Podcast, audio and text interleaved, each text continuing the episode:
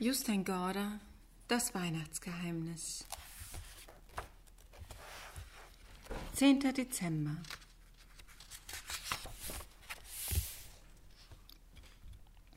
Joachim machte auf und öffnete als erstes das zehnte Türchen des magischen Adventskalenders. Heute war ein Bild von einem Engel auf einer Kirchturmspitze dahinter, und wieder fiel ein dünnes, viele Male zusammengefaltetes Papier aus dem Kalender. Joachim faltete es vorsichtig auseinander und las. Um Muriel. Es geschah gegen Ende des 13. Jahrhunderts in Paderborn. In die kleine Stadt, die auf halbem Weg zwischen Hannover und Köln liegt, stürzte eine Schafherde, gefolgt von zwei Schäfern, einem schwarzen König, einem kleinen Mädchen in roter Jacke und blauer Hose und einem Engel mit ausgebreiteten Flügeln. Es war früh am Morgen. Nur ein Nachtwächter ging durch die Straßen. Er rief mit strenger Stimme hinter den beiden Schäfern her, die die Herde durch die Stadt trieben. Im nächsten Moment fiel sein Blick auf den Engel, der über dem Pflaster schwebte. Im selben Moment hob er die Arme zum Morgenhimmel und rief Halleluja. Dann wich er hinter einer Ecke zurück und überließ die Straße dem heiligen Zug. Sie blieben vor einer Kirche inmitten der Stadt stehen. Das ist die Bartholomäuskirche, sagte Ephiriel. Sie wurde im 11. Jahrhundert erbaut und ist nach einem der zwölf Jünger Jesu benannt.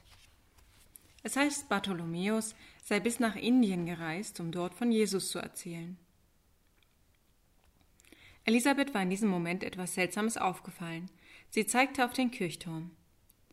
Da oben sitzt ein weißer Vogel, sagte sie. Ein Lächeln glitt über das Gesicht des Engels. Hätten wir nur so viel Glück, seufzte er. Einige Sekunden später hob das, was Elisabeth für einen Vogel gehalten hatte, ab und flog in Schlangenlinien auf den Pilgerzug zu. Noch vor seiner Landung begriff Elisabeth, dass der Vogel gar kein Vogel war. Was auf der Kirchturmspitze gesessen hatte, war ein Engel aber kein erwachsener Engel. Er war nämlich nicht größer als sie selbst. Der kleine Engel landete genau vor Elisabeths Füßen. Herrlich, rief er. Ich heiße Umuriel und komme mit nach Bethlehem. Er wirbelte ein wenig herum, blickte zu Kaspar und den beiden Schäfern hoch und war überhaupt ziemlich wuselig. Am Ende sah er Ephiriel an und sagte: Ich warte hier wirklich schon eine Viertelewigkeit. Kaspar dachte nach. Dann räusperte er sich energisch. Es war deutlich, dass er etwas auf den Herzen hatte. Eine Viertelewigkeit, begann er. Das sind ungefähr 66.289 Jahre. Oder annähernd 1056 498 Jahre. Oder genauer gesagt 439.811.977 Jahre und vier Sekunden. Oder vielleicht noch ein bisschen mehr, denn es ist nicht so leicht genau zu sagen, wie lange eine Viertelewigkeit dauert. Erst muss man herausfinden, wie lange eine ganze Ewigkeit dauert. Dann muss man die ganze Ewigkeit durch vier teilen. Aber die ganze Ewigkeit ist sehr schwer zu berechnen. Egal von welcher Zahl man ausgeht, ist die Ewigkeit nämlich immer noch ein bisschen länger. Man kann deshalb sagen, dass eine Viertelewigkeit genauso lang ist wie eine ganze Ewigkeit. Selbst ein Tausendstel Ewigkeit ist im Grunde genauso lang wie der Rest der Ewigkeit. Das ist sehr schwer zu verstehen, denn nur der Himmel kann mit ganzen oder halben Ewigkeiten rechnen. Der Engel Muriel schielte beleidigt zu dem Weisen hoch, der ihm so über den Mund gefahren war. Ah, na, jedenfalls habe ich viele Stunden auf dem Kirchturm gesessen, sagte er. Wieder räusperte sich Kaspar. Gut möglich, dass du damit recht hast, aber es ist trotzdem nicht dasselbe wie eine Viertelewigkeit. Damit zwischen dem Weisen und dem Engelskind weder ein ganzer noch ein Viertelstreit entbrannte, stieß der Schäfer Josua energisch mit dem Hirtenstab aufs Pflaster und sagte Nach Bethlehem. Nach Bethlehem. Und schon liefen sie durch die Stadt und danach über Straßen und Ziegenpfade. Und Muriel als erster vor den fünf Schafen. Auf diese Weise hatte der Pilgerzug jetzt vorn und hinten einen Schutzengel. Unterwegs sahen sie viele Städte und Dörfer, hielten aber erst wieder an, als sie auf dem anderen Rheinufer die alte römische Garnisonsstadt Köln erblickten. Ephiriel hatte ihnen erklärt, dass er ihre Wanderung durch Europa so geplant hatte, dass so wenige Menschen wie möglich sie entdecken konnten. Die Engelsuhr zeigt 1272 nach Christus, sagte er und zeigte auf eine große Kathedrale, die am Rheinufer erbaut wurde. Wir sehen, dass sie jetzt mit dem Bau des großen Kölner Doms begonnen haben, aber erst in vielen hundert Jahren werden sie die Kathedrale vollenden. Wieder schlug Josua mit dem Hirtenstab und forderte sie auf. Nach Bethlehem, nach Bethlehem. Aber die Pilgerschar hatte sich gerade erst in Bewegung gesetzt, als vorn eine dünne Stimme erklang. Es war um Muriel. Spitzenmäßige Gegend hier, Leute. Wir ziehen jetzt durch das märchenhafte Rheintal. Hier gibt es Burgen und Schlösser, steile Weinberge und gotische Kathedralen, Löwenzahn und Rhabarber. Sie folgten dem Ufer des größten Flusses, den Elisabeth je gesehen hatte. Im Vergleich zum Rhein war die Glommer in Norwegen nur ein kleiner Bach. Das Tal wurde immer enger, die Berge immer höher. Sie kamen an kleinen Städten und Dörfern vorbei. Auf dem Fluss segelte ab und zu ein Boot. Während sie durch die schöne Natur liefen, fragte Elisabeth den Engel Firiel, ob ihm eigentlich um Muriel schon früher mal begegnet sei. Der Engel fand die Frage so komisch, dass er losbrusten musste. Alle Engel im Himmel kennen sich. Schon seit aller Ewigkeit, sagte er. Gibt es denn viele von euch? Ja, natürlich. Eine ganze Herrscher. Und wie könnt ihr euch da alle kennen? Wir hatten doch schon die ganze Ewigkeit, uns miteinander bekannt zu machen. Das ist, wie gesagt, sehr lang. Elisabeth musste lange überlegen, bis sie begriff, was Ephiriel meinte, und der Engel erklärte noch einmal ein bisschen bildhafter. Zu einem Fest, das nur drei Stunden dauert, solltest du lieber nicht mehr als fünf oder sechs Gäste einladen, damit alle miteinander reden können. Aber wenn das Fest drei volle Tage dauert, können gut und gern fünfzig oder mehr Gäste kommen. Elisabeth nickte. Über das Thema hatte sie vor jedem Geburtstagsfest mit ihrer Mutter diskutiert. Ja? fragte sie. Der Engel breitete die Arme aus. Das himmlische Fest dauert schon seit aller Ewigkeit. Elisabeth hatte das Gefühl, jetzt ein wenig vom Leben im Himmel zu begreifen. Sie wollte natürlich gern noch mehr wissen und fragte Haben alle Engel im Himmel unterschiedliche Namen? Ja, aber sicher, sonst könnten wir uns doch gar nicht gegenseitig rufen, dann wären wir auch keine Personen. Und der Firiel zählte der Reihe nach alle Engelsnamen auf. Die Engel im Himmel heißen Ariel, Beriel, Kurusiel, Daniel, Firiel, Fabiel, Gabriel, Hammurabiel, Emanuel, Joachiel, Kakturiel, Luxuriel, Michael, Nariel, das reicht, meinte Elisabeth. Wie lange würdest du brauchen, um alle Engelsnamen aufzusagen? Oh, das würde in der Tat bis in alle Ewigkeit dauern. Elisabeth schüttelte verzweifelt den Kopf dann ist es ja wirklich eine Leistung, alle Namen auswendig zu wissen. Ach, wenn man die ganze Ewigkeit zur Verfügung hat, ist es gar nicht so schlimm.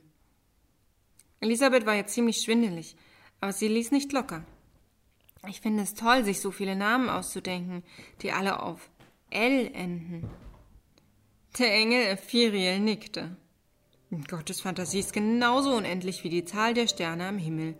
Keine zwei Engel sind jemals ganz gleich wie auch keine zwei Menschen. Es ist vielleicht möglich, tausend absolut gleiche Maschinen herzustellen, aber die sind ja auch so leicht zu bauen, dass selbst ein Mensch das schaffen kann. Am Ende sagte der Engel Ephiriel einige Worte, die Elisabeth fest in ihrem Herzen bewahrte. Jeder Mensch auf Erden ist eine ganze Schöpfung für sich. Joachim lächelte vor sich hin. Es war so witzig gewesen, über die vielen Engel zu lesen. Plötzlich hörte er Mama im Flur. Er schaffte es nicht mehr, den Zettel in der geheimen Schatulle zu verstecken. Rasch schob er ihn, so gut es ging, unter seinen Kopfkissen. Mama kam ins Zimmer und beugte sich über das Bett, um den Kalender anzusehen. Ein Engel, sagte sie, auf einem Kirchturm. Jetzt passiert etwas so Dummes, dass Joachim noch den ganzen Tag daran denken musste. Er vergaß schon wieder, dass er nicht darüber reden durfte, was er auf dem Zettel gelesen hatte, und sagte, das ist doch das Engelskind Omuriel. Mama sah ihn an. Omuriel. Joachim nickte. Er fand Omuriel einen guten Namen für einen Spaßvogel von einem Engel, so gut, dass er ihn in Gedanken immerzu wiederholt hatte, ehe er sich dann bei Mama nicht bremsen konnte. Er sitzt oben auf der Bartholomäuskirche. Da hat er schon eine Viertelewigkeit gewartet, aber jetzt wird er gleich abheben und in Schlangenlinien zu Elisabeth und den anderen hinunterfliegen. Mama sagte erst gar nichts. Dann rief sie Papa. Als er ins Zimmer kam, bat sie Joachim noch einmal den Namen der Kirche zu wiederholen. Ach herrje. Erst jetzt ging Joachim auf, dass er zu viel gesagt hatte. Bartholomäuskirche, sagte er. Bartholomäus ist bis nach Indien gewandert, um dort von Jesus zu erzählen. Aber die Kirche liegt in Deutschland, in Paderburg oder so. Mama und Papa tauschten einen langen Blick. Ich sehe mal im Lexikon nach, sagte Papa. Dann werden wir es ja wissen. Als er zurückkam, machte er ein Gesicht, als ob er ein Gespenst gesehen hätte. Oder zumindest im Flur ein oder zwei Engeln begegnet wäre. Stimmt alles. Die Stadt heißt Paderborn und es gibt dort wirklich eine alte Bartholomäuskirche. Sie starrten Joachim genauso an wie damals, als er am 23. Dezember sämtliche Weihnachtsplätzchen vertilgt hatte. Hm, das war letztes oder vorletztes Jahr gewesen. Papa nahm den magischen Adventskalender von der Wand und untersuchte ihn von beiden Seiten. Dann hängte er ihn wieder auf. Die Lunte brennt, dachte Joachim. Und woher hast du das über Bartholomäus, mein Junge? fragte Papa. Oder von mir aus auch das über die Bartholomäuskirche. Aus der Schule, antwortete Joachim. Wirklich. Entweder durfte man über Weihnachtsgeschenke lügen oder nicht. Wirklich, flüsterte Joachim. Inzwischen waren sie alle so spät dran, dass plötzlich von Bartholomäus, Muriel oder Paderborn keine Rede mehr war. Mama und Papa vergaßen sogar in der Hektik, Joachim ein Pausenbrot zu schmieren. Sein größter Sieg war an diesem Morgen gewesen, dass er den Zettel noch in die Geheimschatulle zu schmuggeln schaffte, bevor er zur Schule musste. Den Schlüssel versteckte er im Bücherregal. Als er aber aus der Schule kam, war Mama schon zu Hause. Sie hatte seine Geheimschatulle geöffnet. Sie hatte seine Geheimschatulle geöffnet. Mama hatte etwas getan, was sie versprochen hatte, niemals zu tun. Sie hatte ein feierliches Versprechen gebrochen. Sie hatte etwas getan, was genauso schlimm war, wie die Briefe anderer zu lesen. Auf dem, auf dem Esstisch lagen die zehn Blätter, die Joachim im magischen Adventskalender gefunden hatte. Er war wütend. Er war so zornig auf Mama, dass er sie am liebsten geschlagen hätte. Ihr habt doch versprochen, dass die Geheimschatulle nur mir gehört und dass ihr sie niemals im Leben öffnet, rief er. Ihr habt gelogen und stehlen tut ihr auch.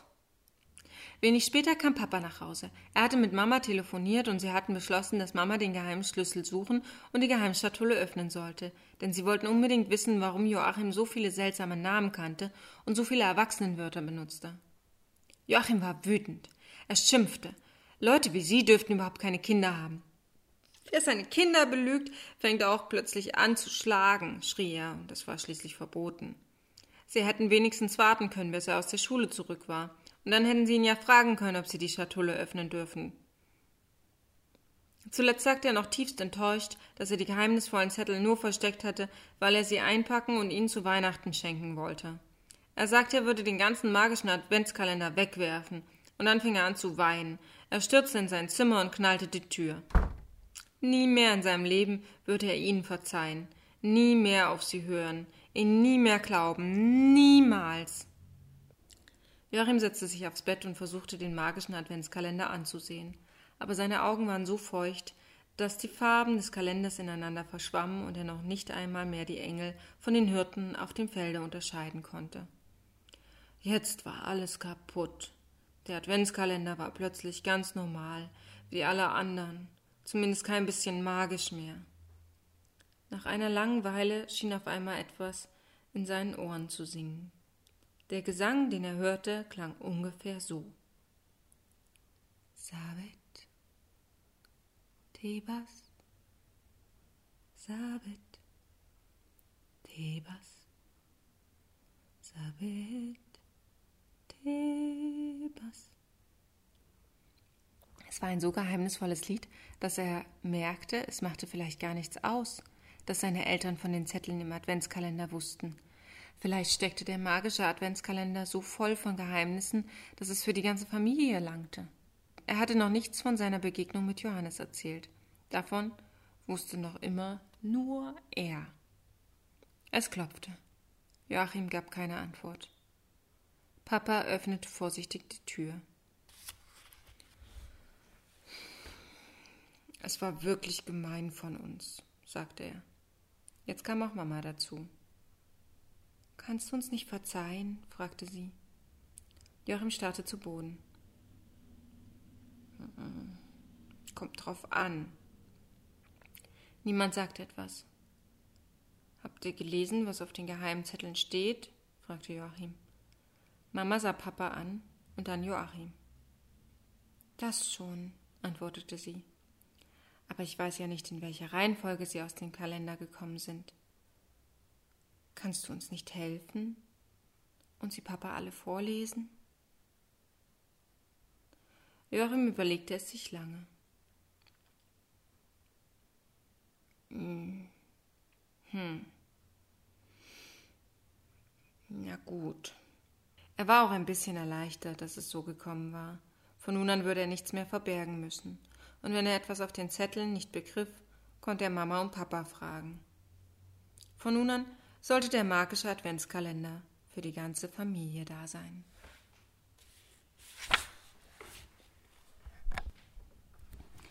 Jeder Mensch ist eine ganze Schöpfung für sich, sagte Engel Ephiriel. Und ich finde, das ist eine so schöne Weisheit, dass auch wir, so wie Elisabeth, sie gerne in unserem Herzen bewahren können.